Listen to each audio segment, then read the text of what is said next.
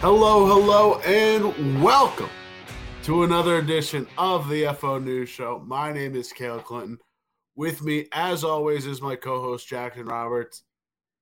Jackson, a lot of news today. How we doing?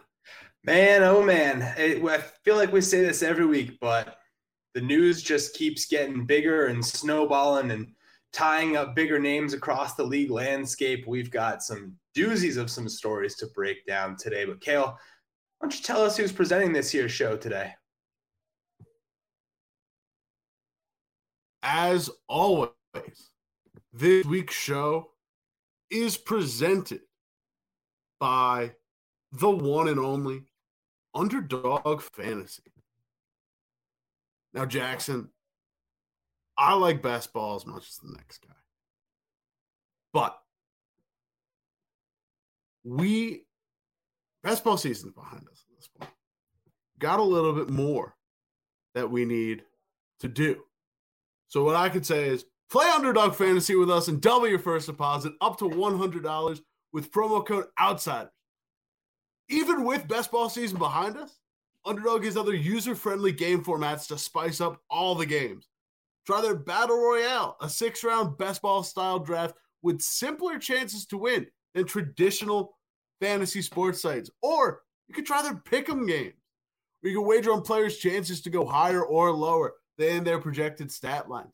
Even Jackson, even in states where traditional prop betting currently is not available, you can join the fun over at underdogfantasy.com or download the Underdog app from your app store today. And remember, use promo code outsiders now to double your first deposit up to $100. That's energy right there. Get after it. If that ring endorsement doesn't get you an underdog fantasy, I don't know what's going to. Listen, underdog puts the dog in me, and I hope it can make you a little money on some sports as well. Let's first start off with a bit of a doozy, bit of a bombshell out of NFL ownership meetings. Colts owner Jim Irsay publicly came out and said he would support the dismissal of Dan Snyder and the voting of Dan Snyder's removal. Washington Commanders over the exact quote I believe there's merit to removing him as owner of the Commanders. He actually said uh, the owner of the R words, and by literal like R words, not the uh, former name up until 2019. Uh, but he was quoted saying that in the Conrad, New York downtown. Also believes they have the votes. Need 24 of the 32 owners to approve a removal vote. Has never happened before in the league's history.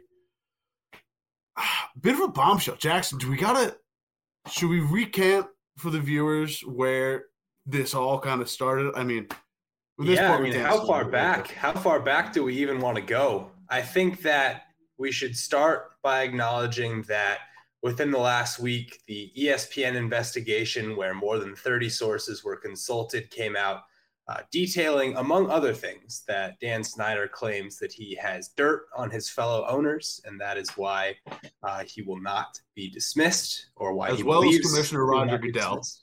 Yes, uh, there is also, uh, yes, also true. There's also the uh, story that came out that the attorney in the Snyder case, uh, the attorney who is of course arguing against Snyder uh, is concerned that the NFL gave Snyder the names of some of his clients that were supposed to be confidentially providing testimony um, about, you know, detailing issues of workplace culture and harassment and things of that nature, and that Snyder used those names, that list of names, to then find those people and harass them into dropping their testimony. So there's a whole litany of things in play here.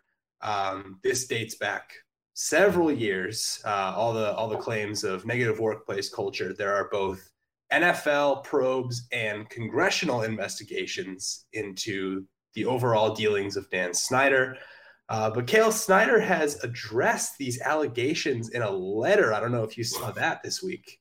Yes, I did. Uh, the the fascinating thing about this story is going to be uh, the copy that continue that someone else will have to write on Snyder's behalf that will continue to come out of uh, Washington Commanders front office because it still is someone's job to do.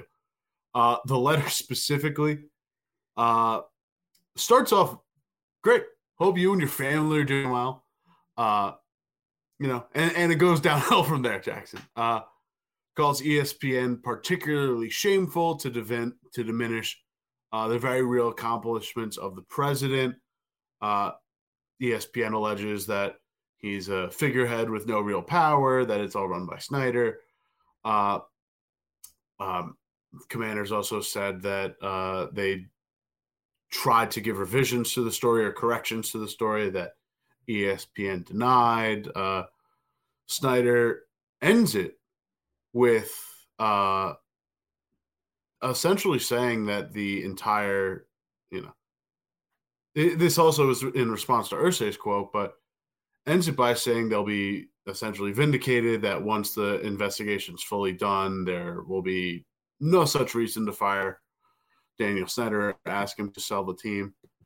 Uh, but at this point, you know, Jackson, where there's smoke, there's fire. And there's a, you know, this starts as early back as reports of a toxic workplace culture, talks of uh, fostering a culture of sexual harassment, and specific claims against Snyder himself.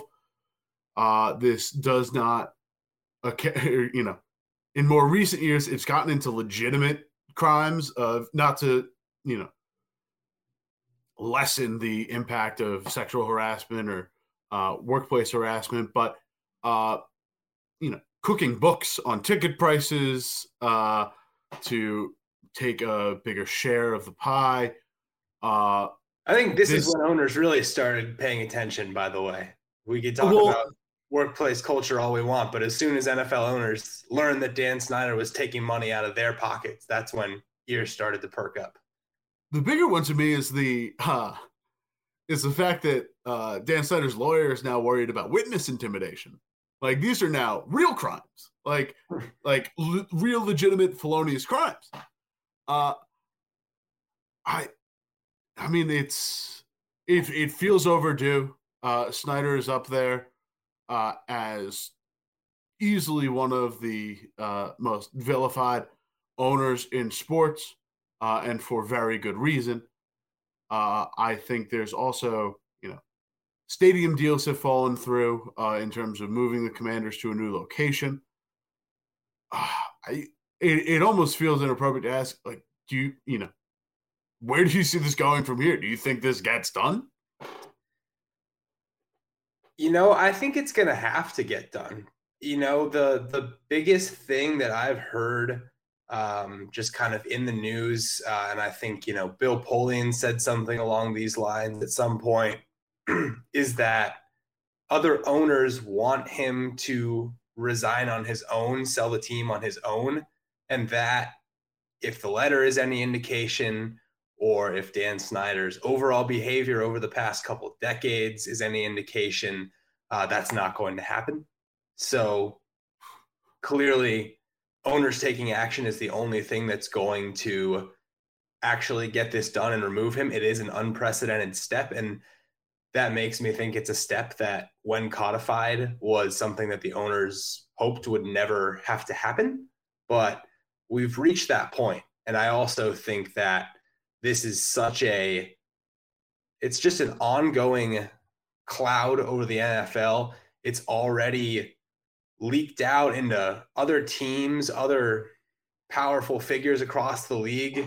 It cost Jon Gruden his job last year when he got tied up, all tied back to the emails that were being uncovered in the Snyder case. Like, this story is not going away and it's not going to stop impacting the league, the overall perception of the league until something gets done. And I think the only thing, you know, aside from literally Dan Snyder being thrown in jail, which could take years to litigate, would be the other owners stepping up and voting for him to sell the team. Yeah. The biggest sign for me that this was going to potentially happen is the ESPN report. Uh, it, it is the poison pill. It's the fact that you know, that report suggests that Snyder being taken down is a when, not an if.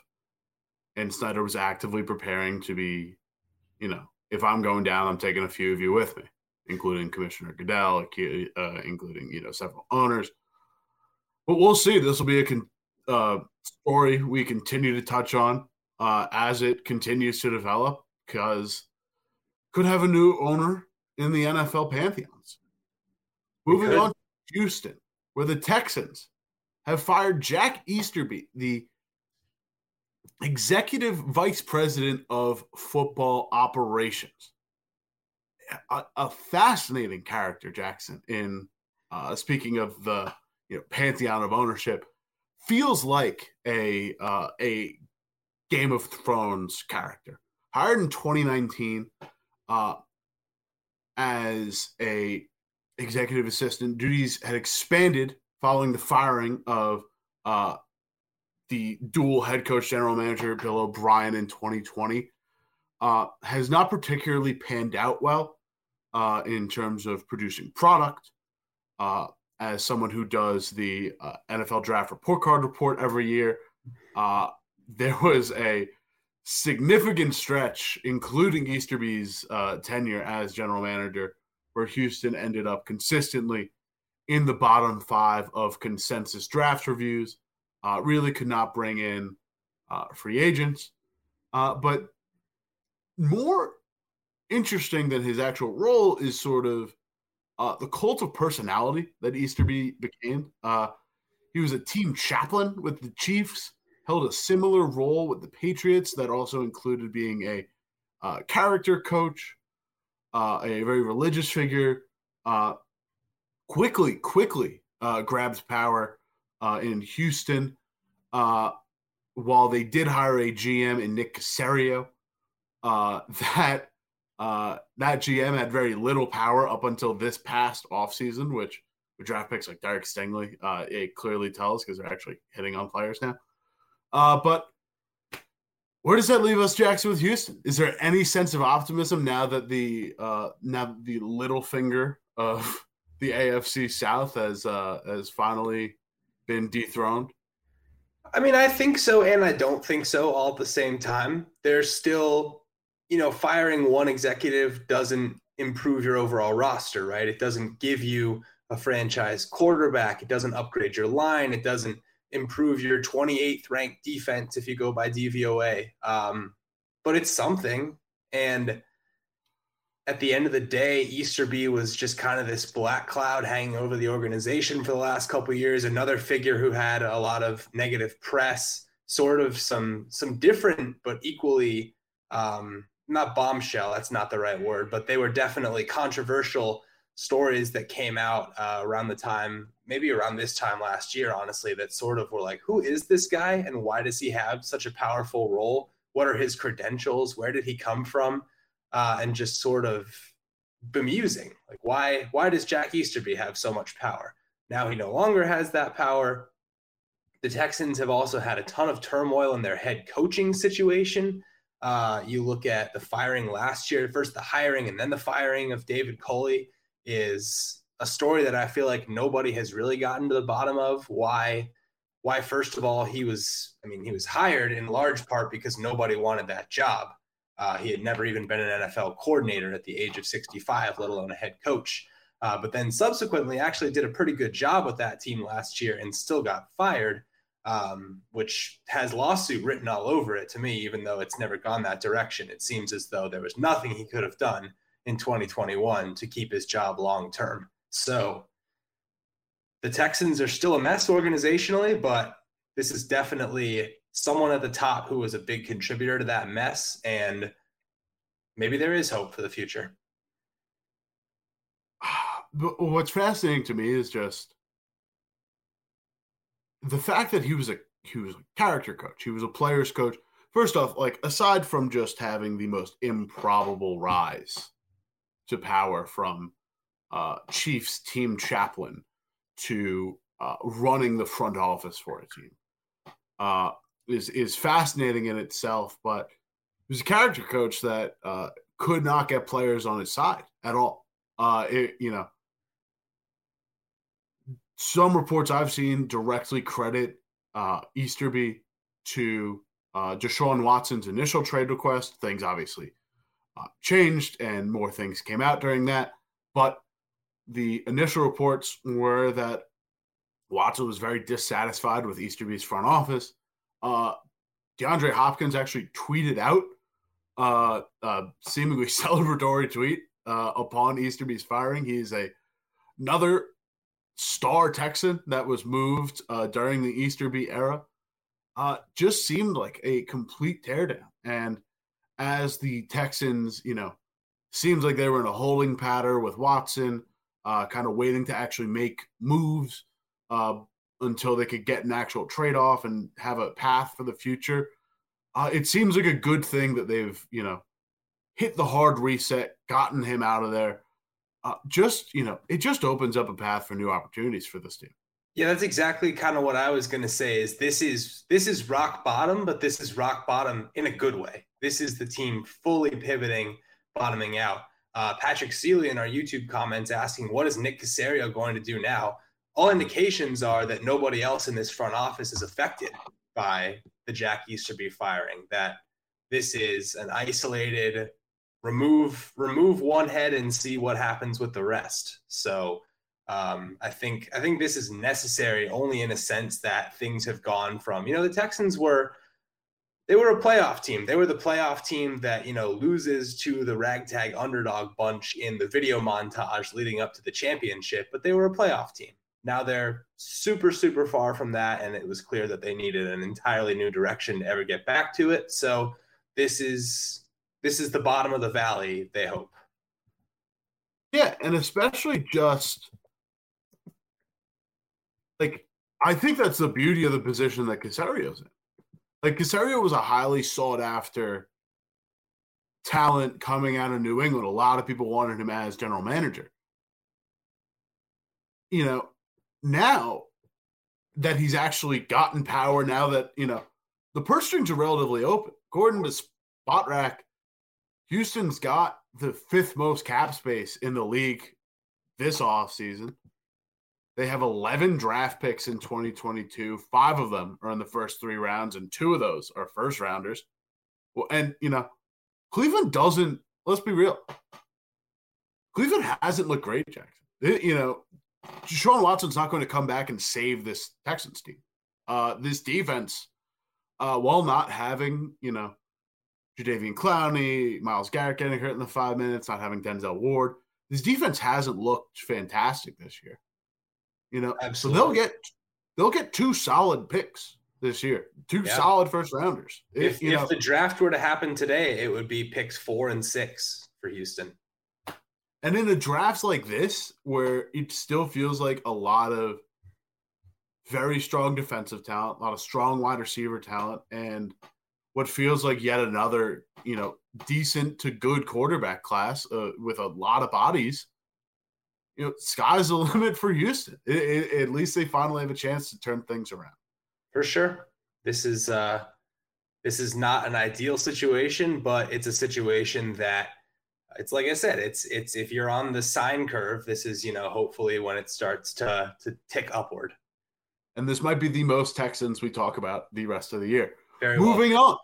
on, another little ownership kerfuffle.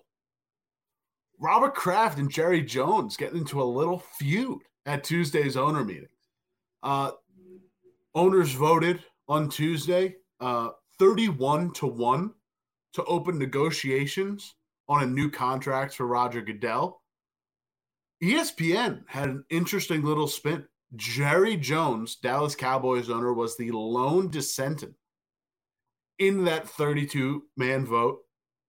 And from the ESPN story directly, Sources said Kraft joined the overwhelming majority in strong support for the measure, with Jones the lone dissenter in the owners only session, eventually telling Kraft, Don't fuck with me.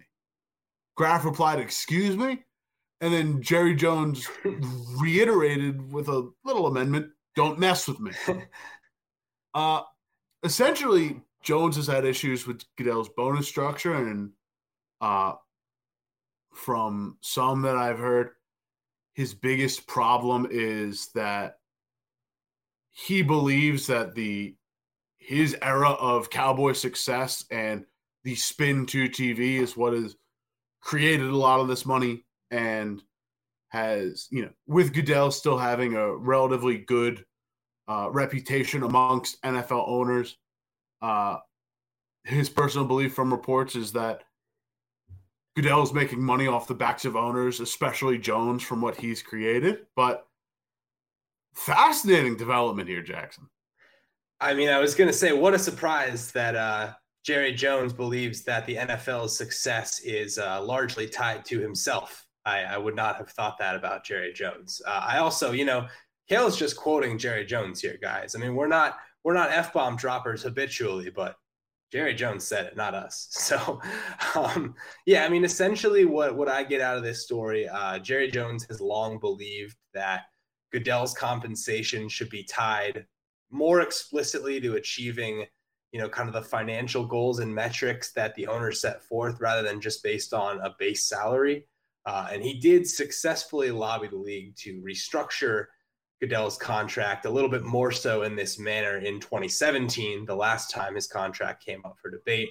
Uh, but now he believes that those incentives that were set at the time are just kind of too vague. So it's an ongoing push pull situation. And it seems as though this time around, Jerry is very much on the opposing side of the coin, uh, sort of a man backed into a corner by himself. And anytime that happens to this particular man, he is definitely liable to say some ugly things. Speaking of lobbying, we're going to make a quick transition. DeSean Jackson has lobbied himself into an NFL gig. Listen, they're, not sure you're using that verb correctly, pal. Make work here, Jackson. DeSean Jackson made an appearance on the uh, live tour for the I Am Athlete podcast. Where did not mean to open that where he essentially said to an audience that he is not officially retired and he was looking to play with either the Ravens, Eagles, or Packers. Four days later, Jackson signed to the Ravens on a one year deal. Technically, Super Bowl champion off the Rams roster last year, while he did end up leaving midseason or getting cut midseason and playing for the Raiders. Jackson with Rashod Bateman dealing with some injuries right now, with the Ravens really having at this moment without Bateman two legitimate pass catchers in Mark Andrews and Devin Duvernay. You think DeSean Jackson has enough in the tank to propel this offense forward? To some degree, I do. Uh, DeSean Jackson last season uh, he did not reach the 50 pass threshold to qualify, but if he had, he would have ranked 50th in the NFL in DYAR, which doesn't sound like much, but if you kind of look at where he would have been on that list, he was right in between kind of your Russell Gage and KJ Osborn threshold. Uh, you know, it's obviously a bit of a gamble. You know, 15 seasons, that's a ton of wear and tear. Uh, Jackson, a guy with somewhat of an injury history for sure, but it's worth a dice roll if you're Baltimore. You've definitely struggled to kind of find consistency in your wide receiver group, whether that's due to injuries or young guys still trying to figure out where they fit in. So, you know, I, I'm okay with it. He's it's not like he's been good, but I, I mean it's it's a addition to a roster and you know, receivers some in some cases, like, you know, we're gonna get into the Cardinals. Maybe maybe there's such thing as just having too many receivers. But I think if you're the Ravens, it's always worth kind of adding to that room when there's no kind of commanding figure that kind of commands the most targets. Yeah, I, I want to address something that Topher Dole said in our Twitch chat. Uh, I know Jackson is an exciting name, but has even had an average production season since 2018, maybe one or two deep targets a game. But can anyone say he's a true number two? I don't think he needs to be a true number two. I think exactly the plan that you've laid out is probably the ideal situation for Jackson. You know, granted, in the last three years, uh, 2021 was the first time he's played 16 games in some time. Uh, he, he has he hadn't played a full 16 game season since 2013.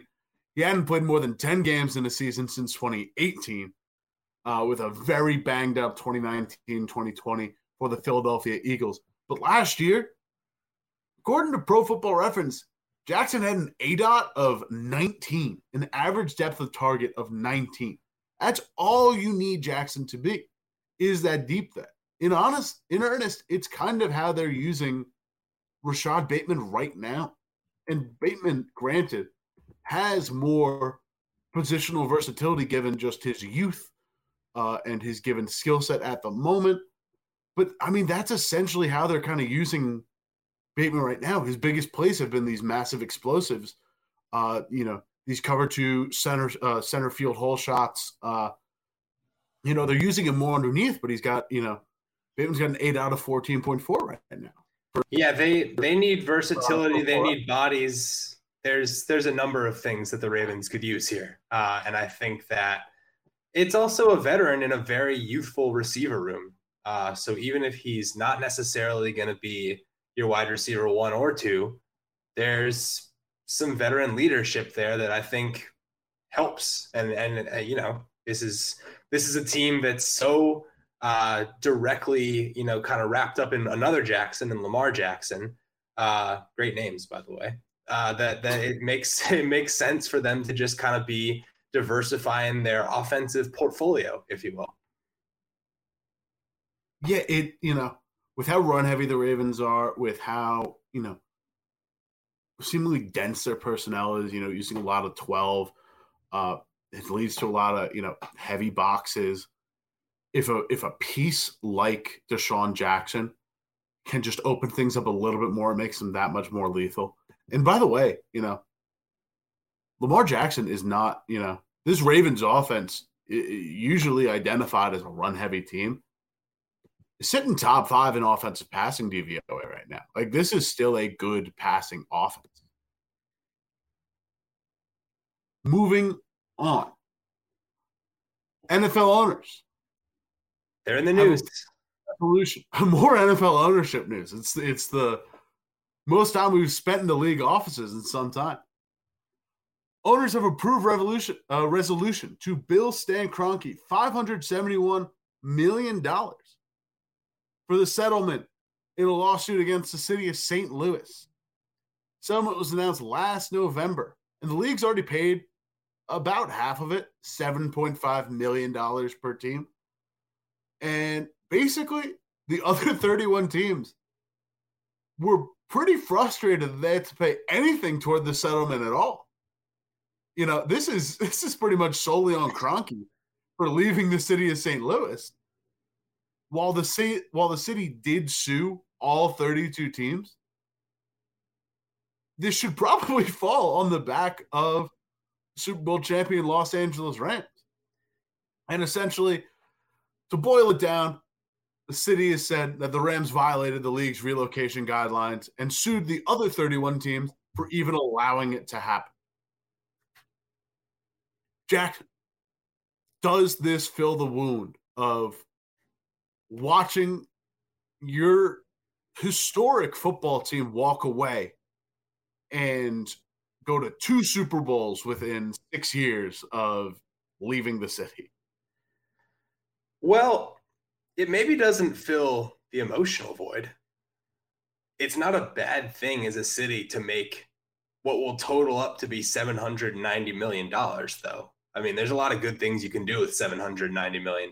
Now, we can get into kind of the semantics of of this entire story but if you're the other 31 owners do you kind of have a point when you're saying why am i having to foot the bill at all for this very rich man who not just owns the rams but owns arsenal owns the denver nuggets owns the colorado avalanche owns multiple uh, esports franchises mo- owns multiple uh, he owns the colorado rapids uh, and he also owns a lacrosse team in Colorado. He doesn't need like it's okay. Five hundred and seventy-one million dollars. He has twelve and a half billion. Uh, so pretty insane. I, I like. Uh, by the way, Brian Knowles, FO contributor. Nice to see him in our YouTube chat saying that uh, St. Louis now returns to its position as quote the city everyone threatens to move to. Uh, Kayla, do you think that's true? Do you think St. Louis is back on the uh, is is back on the market, the hot new commodity? Yeah, of course it is. Yeah, that was going to be my next question: is do they get another football team?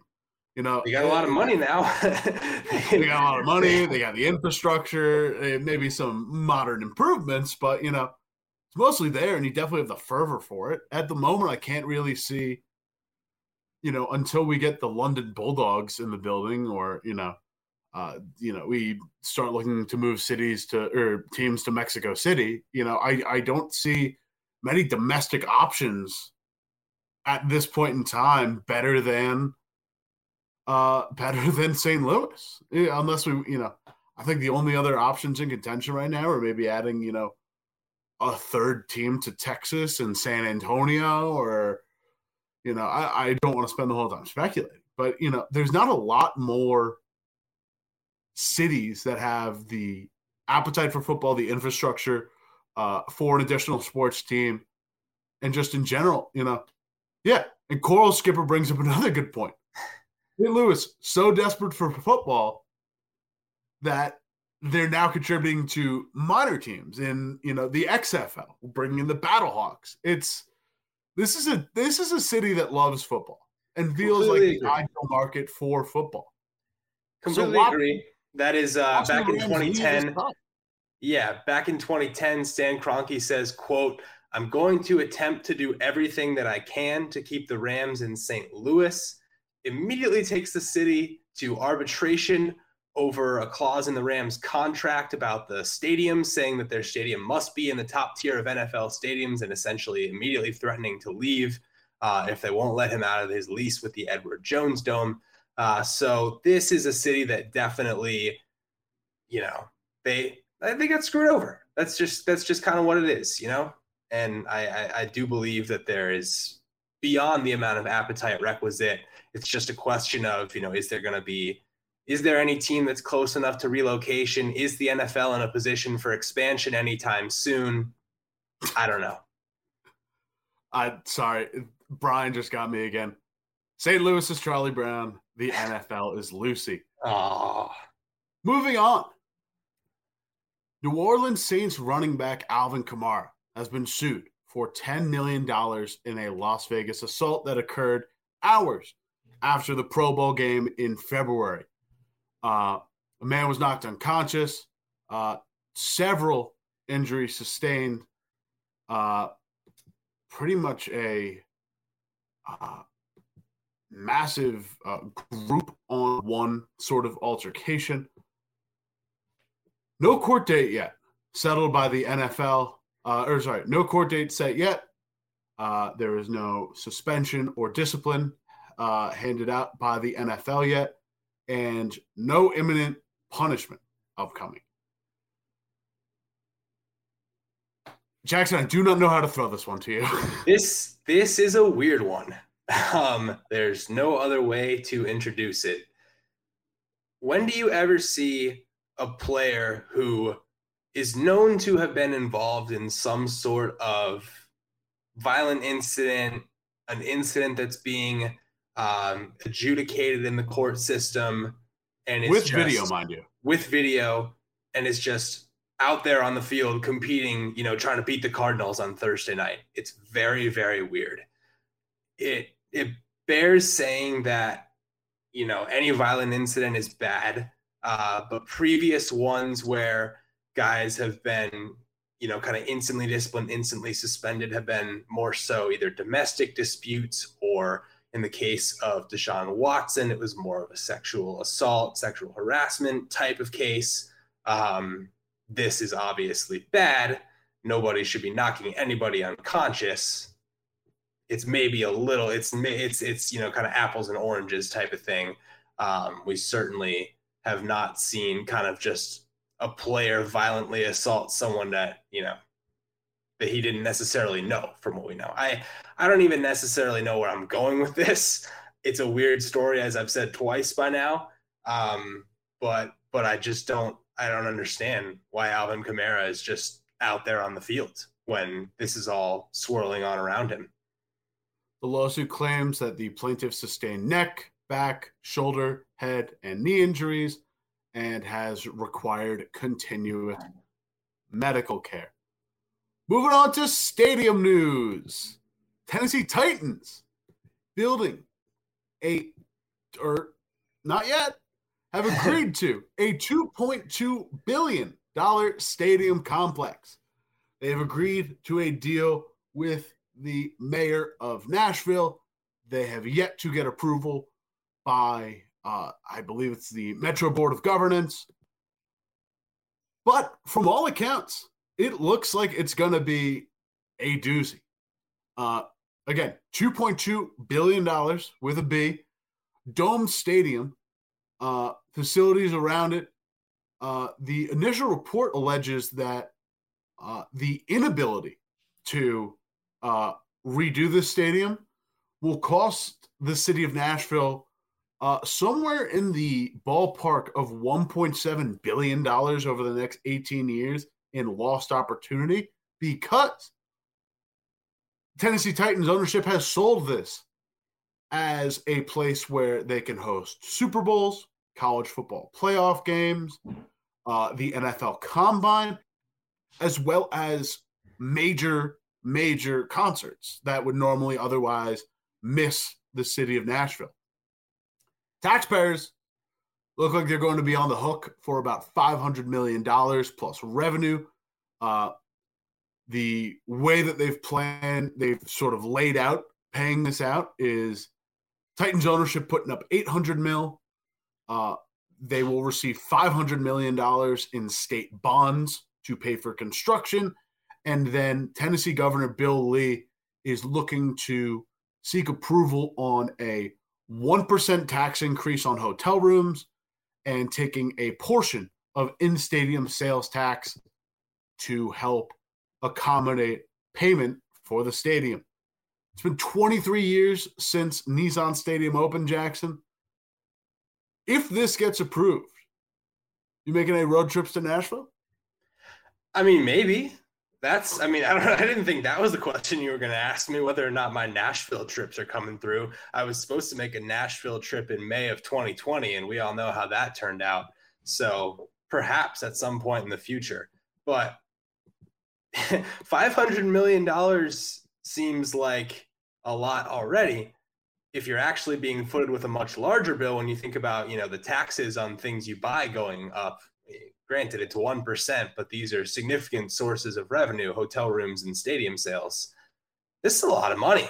Um, I, I love that like $1.7 billion stat. Anytime that you get a number for revenue being lost uh, on research done by a group that's kind of contributing the revenue, I mean, how can you not trust that information? I mean, their word is gold. $1.7 billion is $1.7 billion, right?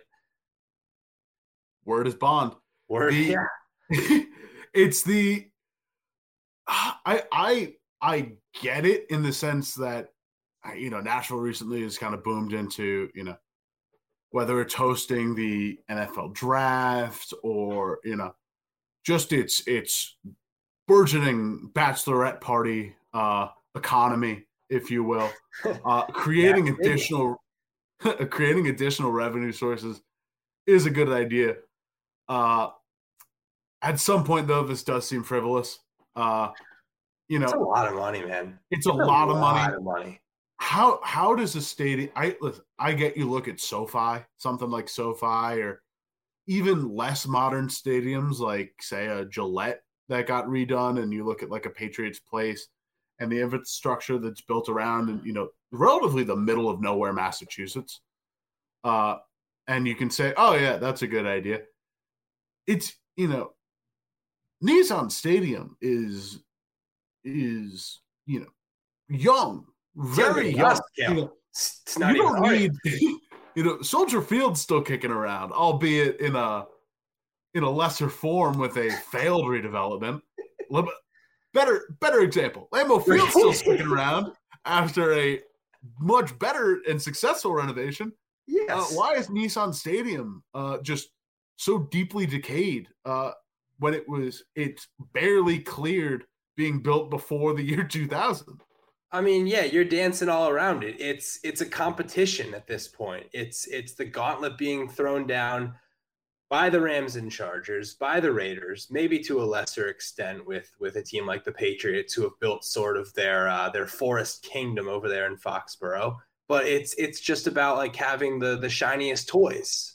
You could absolutely renovate Nissan Stadium, put a roof on it, uh, and it would cost a lot less than $2.2 billion, I, I would have to assume. But the world we live in now is got to have the shiniest new toys, got to try and host the Super Bowl. The Super Bowl comes to the, the coolest new stadium, got to try and get, you know, the old college football playoff to, to answer the bell. And that's, that's what they're trying to do here. It's definitely, I, I think frivolous is the operative term. Let's dive right into injury news now. And let's kick it off in Dallas. Jackson, I'd like, do you want to do a quick moment of silence for all the uh, debate show hosts that now cannot talk? Uh, the Dak Prescott Cooper Kupp starting job uh, debate because Dak Prescott has appeared to return from thumb injury. He has been medically cleared to play. Uh, could make his first start as early as this weekend. Teams went four and one with Cooper Kupp. Uh, the Carrots turned Cooper back into a pumpkin. Cooper, Cooper, Rush is the name we're looking for here.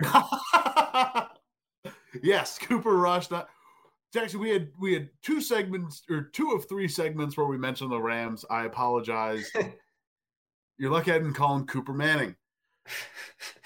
As I said, the Carrots turned back into a pumpkin against the Philadelphia Eagles. Cowboys sit in the NFC six seed right now.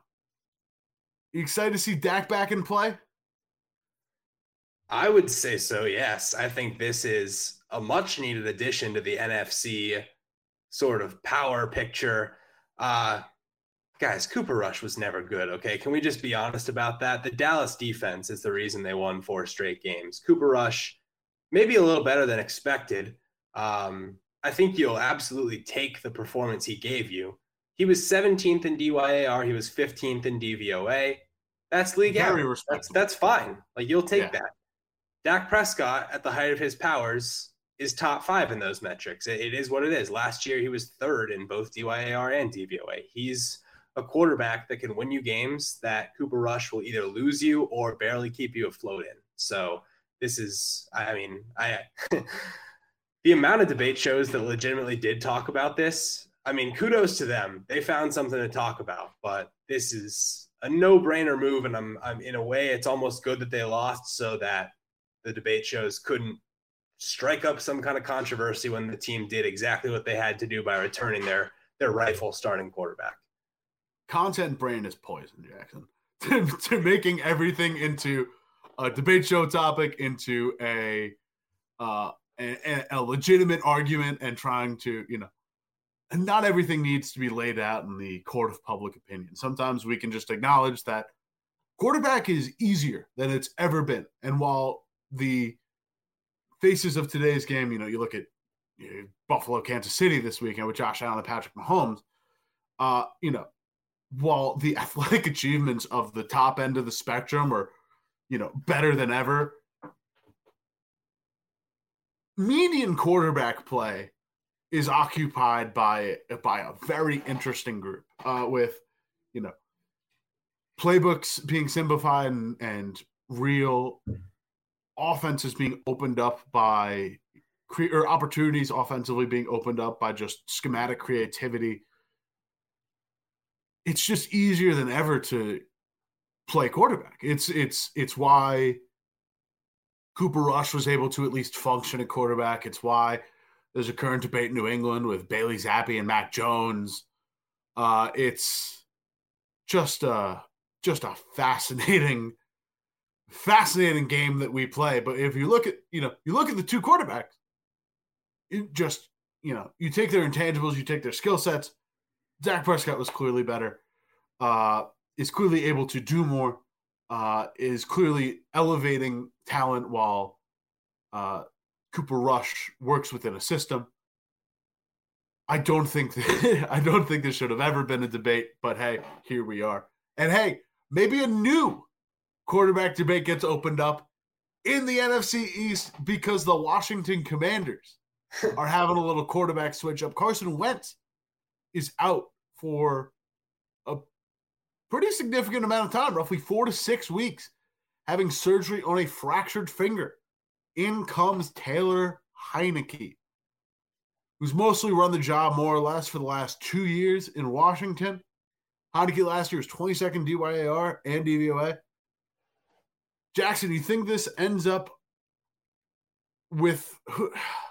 Let's rephrase this. Who do you think walks away with this job by the end of the tenure? Because Carson Wentz does not look good for the first few weeks of this season. Man, I it's it's hard to formulate a question out of this story that results in anything consequential, isn't it? That's it's what like, I'm saying. That's why I just completely, you know, recanted on what I just said and yeah. gave you the debate show question. like, I thought you were going to say something like, "Does this move make the Commanders a viable, you know, contender in the NFC East?" No, of course not. Nothing, nothing they can do right now is going to put them in a position to succeed anytime in the near future. I, that's that that that's the story. Like Taylor Heinicke might be a little bit better than Carson Wentz. I, it doesn't doesn't really matter. This, first of all, this is exactly why you keep someone like Taylor Heinicke around.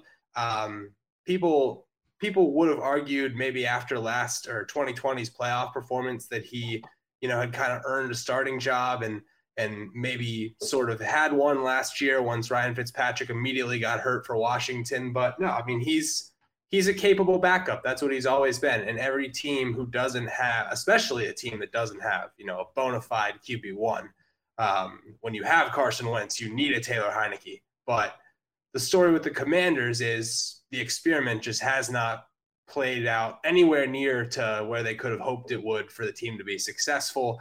They haven't surrounded him with, you know, a competent offensive line or running game. The defense is very, you know, it's middling at best, bordering on bad, uh, and the receivers are often hurt. So this is this is the team that it is. Uh, does Taylor Heinicke save Ron Rivera's job, Cale? Doubtful in my eyes. Jackson, I do not think you're giving enough credit to. I, I I genuinely think that the roster wise, this is just on roster and depth chart. Like the commanders have a little bit here.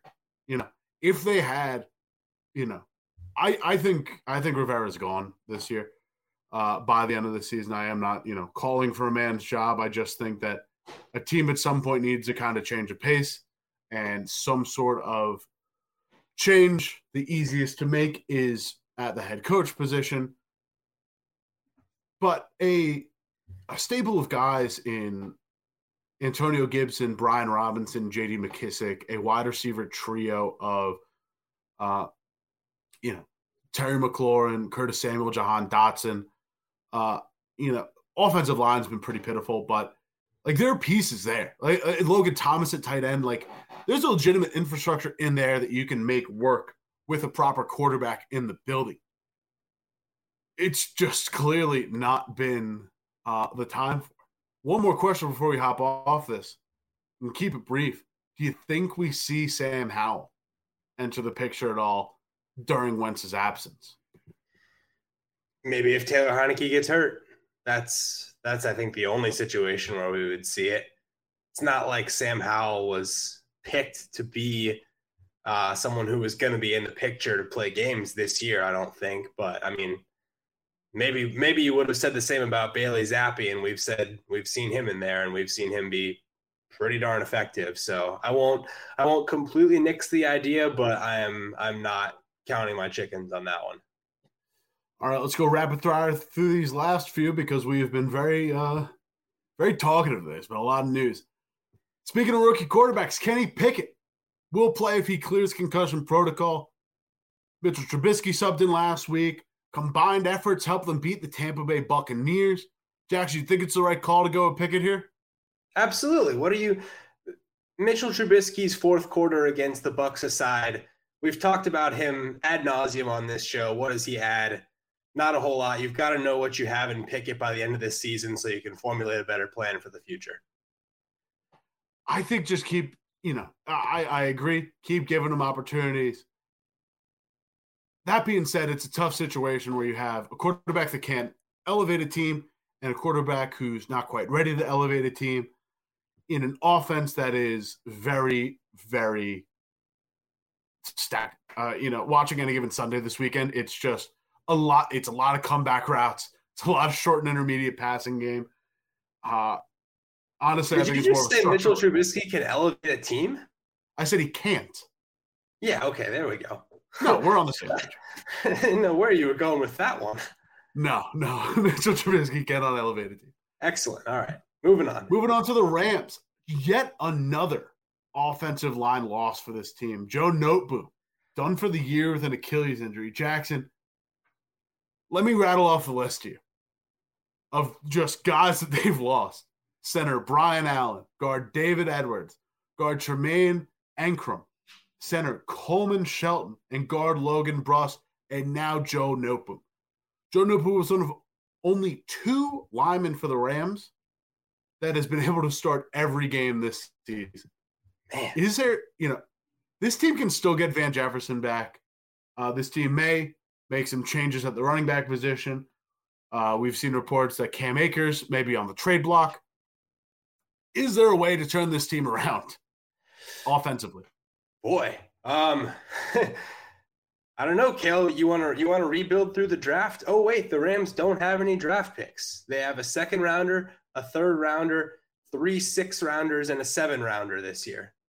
They trade. They always trade away all their draft picks. So how are you going to rebuild this offensive line? I mean, the trade deadline's about to pass. I mean, sure you can pluck guys off of waivers or whatever at this point in the season, but this is this is kind of the bill all coming due for the Rams for all the capital that they leveraged in order to win a Super Bowl. And kudos to them, they did it. But now they're kind of left on the other side of it with very limited assets. With you know, as soon as injuries start to take a toll on a team that's as thin, both with existing players and future draft capital as the Rams, you're in a pretty rough position. That's where they find themselves.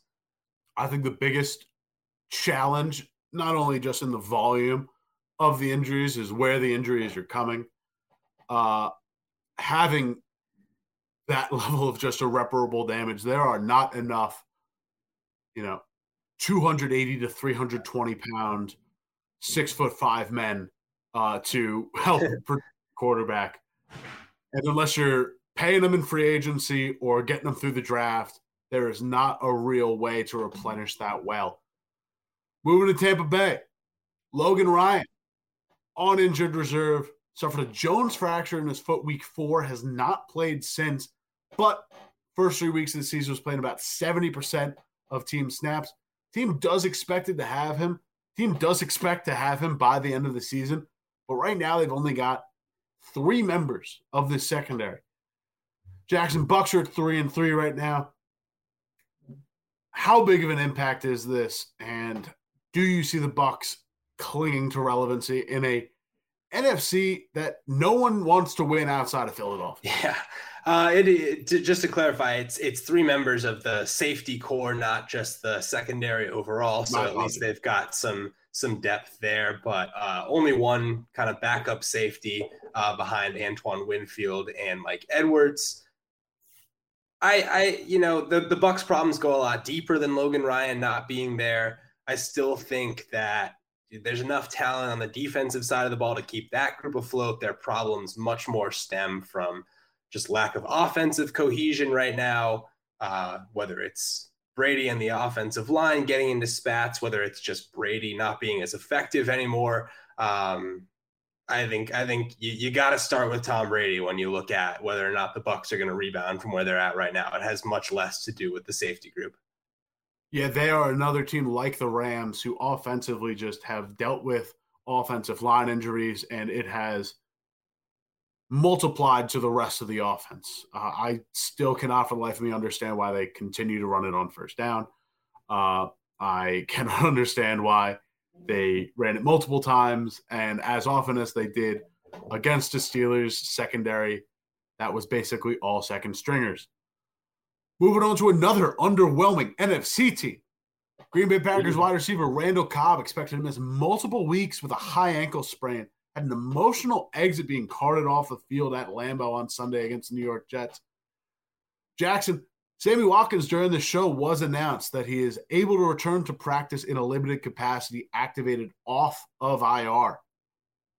Is there any hope for this Packers offense now? Two games behind the Minnesota Vikings. Maybe, but it's got to start with number 12. I mean, it's it's kind of the same conversation we just had about the Bucs. It's it's difficult when you've been you know, a superstar QB for so long to kind of mold and grow with a young offense and incorporate, you know, guys that haven't really done it before. We we kind of saw the same thing in 2019 with Brady uh, and the Pats' very young receiving corps, kind of headlined by Jakobi Meyers and N'Keal Harry. You know, there's going to be an adjustment period there, and right now the Packers are coming up on the wrong side of that adjustment. Um, so whether it's Watkins coming back, whether it's Cobb coming back, which this actually seems like pretty good news. Uh, when you saw Randall Cobb being carted off, you thought maybe his season was over. Now he's only out two to four weeks. That's pretty good news. But uh, I mean, Randall Cobb, he's kind of your safety valve. He's your fourth option in the passing game. He's not going to be a guy that makes the difference for this team, whether or not they can turn back into a contender. It's going to be on Rodgers gelling with the rest of those young receivers. My biggest thing, honestly, I don't see it as a Buck similar issue. It kind of feels like Tennessee last year with a better quarterback. You know, there were stretches where they don't have AJ Brown, they don't have Julio Jones, but they have guys like Nick Westbrook-Ikhine step up and actually make plays there. You know, they they like the productivity comes from different places and you have enough guys in reserve to fill that up missing those top guys is what's killing them. You know, having I think Watkins coming back in small stretches is going to be a big help. But, you know, the adjustment period at wide receiver and just getting acclimated to guys is tough in itself, but I think there's, you know, you've got to find the offensive production from elsewhere. It's it's getting Aaron Jones involved in the passing game. It's it's leaning on guys like Romeo Doubs and Christian Watson you've just got to be able to find that additional production. And, you know, we're also now looking at stuff like, you know, Rodgers getting a little frustrated with where the offense seems to be going. Uh, you know, he's he's calling out quote meaningless motion, and you know uh, he's he's going in at length about you know West Coast offense, no motion, just get out, look at what you're you know see what you're looking at, and make your reads. You know, I think once there's a little bit more offensive cohesion left, you know, talent be damned, I think this team has a decent shot at making a recovery. Because this this this Minnesota Vikings five and one record feels like it's built on pillars of sand. It feels very, you know, I, am a I'm a Kevin O'Connell guy as much as the next guy. I'm a Justin Jefferson guy as much as the next guy. Uh, it, it has not been an inspired five and one start. No, I mean we we could spend a lot more time on that, and we don't have time for it. But uh, yeah, Cale, Cale made a uh, a preseason prediction that uh, you know Kevin O'Connell, Coach of the Year, if the Minnesota Vikings win the NFC North. They're looking like they're going to win the NFC North, and I guess that means Kevin O'Connell's right in the mix for Coach of the Year. We didn't factor in a Brian Daboll, but he's right there. It's crazy. I was I was about to say that we did not factor in the uh, Galaxy brand that is Brian Daboll. Moving over to the hero of Monday Night Football, Dustin Hopkins. Playing on a bad leg, collapsing basically every time he kicked the ball, and still managed four field goals and a game winner. Out two to four weeks with a hamstring injury. Jackson, that one felt self evident. That one felt pretty evident after uh, the way he performed on Monday night and just the grimace on his face every time he kicked the ball. Kickers, it's it's such an interesting thing because you're not going to carry a backup on the roster. So, despite the fact that there's such a depth of talent in the NFL across all positions, all of a sudden, you know, your kicker gets hurt mid-game. You're kind of playing without one, and Dustin Hopkins was able to rise to the occasion and still keep doing his job when he clearly was badly hampered. Um, obviously, the MVP of that game, Justin Herbert doesn't throw a touchdown for the first time in 35, 36 games. This is this is Dustin Hopkins' win. He's got to recover. Obviously, the team is bringing in uh, Taylor Bertolet to take his position for the time being, but congratulations! I mean, that's that's that's kicker story of the year so far. I mean, we've got a couple. We got one more here today, at least. Matt Ammendola, cut by the Cardinals, uh, has not been a uh, very productive kicker. Replaced with Rodrigo Blankenship, former Colts kicker, released this offseason, signed to the practice squad. What was funny to me is that uh, in order to bring DeAndre Hopkins back to the roster, who is, uh, as we'll mention soon, since returned from his PED suspension, to activate him, they cut their kicker, which feels just about as Cardinals as you can get at the moment. But hey, at least they replaced him with a guy who partied with the Migos at Georgia. Hey, that's something, right? I mean, yeah, this this team uh, has a lot of other problems that need solutions right now besides uh, besides kicker, and we're going to segue right into that. But you think about Matt Ammendola missing the 43 yarder from the left hash right after CBS showed a compilation of him missing kicks pregame from the left hash. This is also the guy that maybe not single handedly, but certainly contributed strongly to the Chiefs losing at the Colts in week three. So it's been a rough season. You don't you don't want to see a guy um, kind of costing multiple teams games across just the first five weeks, but uh, it is something that happened, and now now you leave the Cardinals looking for a solution. Um, it just goes to show when your when your primary kicker gets hurt, it can it can really leave you in a bad situation as a team. We've seen it with the Chiefs, and now we've seen it with the Cardinals. The Arizona Cardinals currently ranked 26th in special team DVOAs, and that's dragged down by the sixth worst field goal and extra point DVOA in the league at minus 1.7. Closing out the show with Thursday Night Football news. Let's start in Arizona. Bit of a wide receiver switch up for the team. Hollywood Brown out indefinitely. Replaced with former Carolina Panthers wide receiver Robby Anderson. With adding DeAndre Hopkins back to the fold, is there any hope that the Cardinals can turn their offense around at this point? No. um, this is this is a an offense that's just underwhelmed for a long time at this point. Uh, this is this is bad. This is not the situation that you wanted or foresaw when you signed Kyler Murray to his extension at the beginning of the season. Two and four is not where you want to be um, heading into what appears to be kind of you know. Uh, you know the loser of Thursday night football is is I, don't want to say their season's over, but it's it's on the edge. It's very close, if not. So um, I I just don't feel a lot of hope. I mean, DeAndre Hopkins is the one, right? Like he's your guy. He's the one you signed to be a wide receiver one.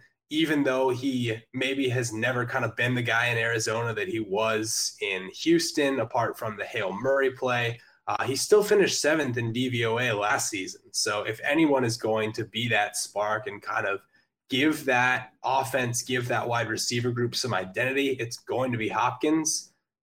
You never know when somebody comes back from you know an, an absence this long whether or not they're going to be you know kind of the, their full selves right away if it's going to take them some time uh, because when you're suspended you're also not able to practice with the team so uh, there's there's a whole another situation there where you know how how well has Hopkins kept himself ready to play for this offense, given the fact that he hasn't been able to work with them.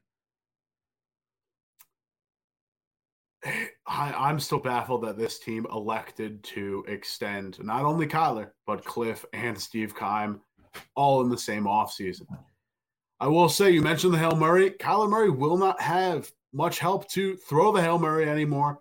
Uh-oh. with left guard Justin Pugh done for the year with an Achilles injury. Cardinals allowed 14 sacks this year, have an adjusted sack rate of 6.4%. Jackson, do you see help coming for this team? From where? Any, not help coming for this team. Do you see any hope for this team at all? are you? Are we? Are we going to strap up, Cale? are we going to go play offensive line? I mean, I you talked about a lack of uh, 6'5", 280 pound guys. I mean, I could gain 50 pounds and then go see if I can head out there and play offensive line for the Cardinals. But other than that, I don't see where the help or where the hope is coming from. It's it's bad. The Cardinals are in a bad, bad situation.